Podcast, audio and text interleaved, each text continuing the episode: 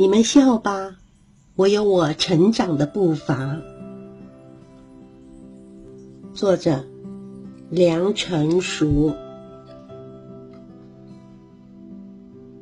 山脚边有一大片长得很高的芒草，在密密麻麻的芒草之间，冒出了矮小的竹笋。芒草低头看着竹笋说：“你什么时候才会长高啊？”竹笋已经长了五年了，个子却还不及芒草的脚边那么高。路过的风儿说：“你看看，你都没在做事。”竹笋朝着风儿大喊：“才没有呢！我每天都很努力的长高啊！”芒草也嘲笑竹笋说：“不管你再怎么努力，都长不到我的腰部这么高啦！”听到芒草的话，竹笋很伤心的说：“总有一天，我一定会长得比你更高。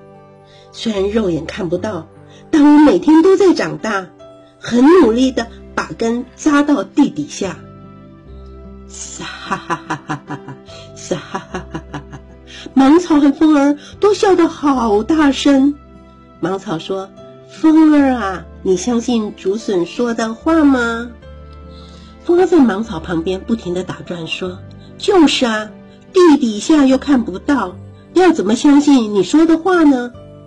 竹笋很用力的说：“虽然看不到。”但我每天都很努力生根，等我长大成了大树，就算碰到再强劲的风雨，也不会被折断的。芒草用鼻子冷笑了一下，哈哈，等你长到我的腰部时，再来说大话吧。几天后，梅雨季来临，下了好多好多的雨。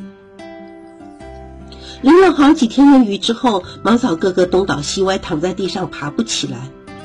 芒草好不容易睁开眼睛，大吃了一惊：怎么眼前有一棵从来没见过的大树呢？这棵大树是谁呀？芒草望着这棵绿油油的大树，左看看右看看。哦，想知道我是谁吗？对呀，你是谁呀？芒草抬起头。望着高个子树木，嗯，我就是经常被你们嘲笑为矮冬瓜的竹笋。现在我已经长得这么高了。芒草很吃力的撑起身体，仰望着竹子，惊讶的问：“怎么可能在短短几天内就变得这么高呢？”“，不是说过了吗？我每天都在长高呀。”又过了几天。竹子已经遍布芒草田的周围，如今芒草的身高只到竹子的脚边，变得好渺小，好渺小。竹子的身上长出了细细长长的叶片，这样底下的芒草田就能照到充足的阳光，长得更健康，更茁壮。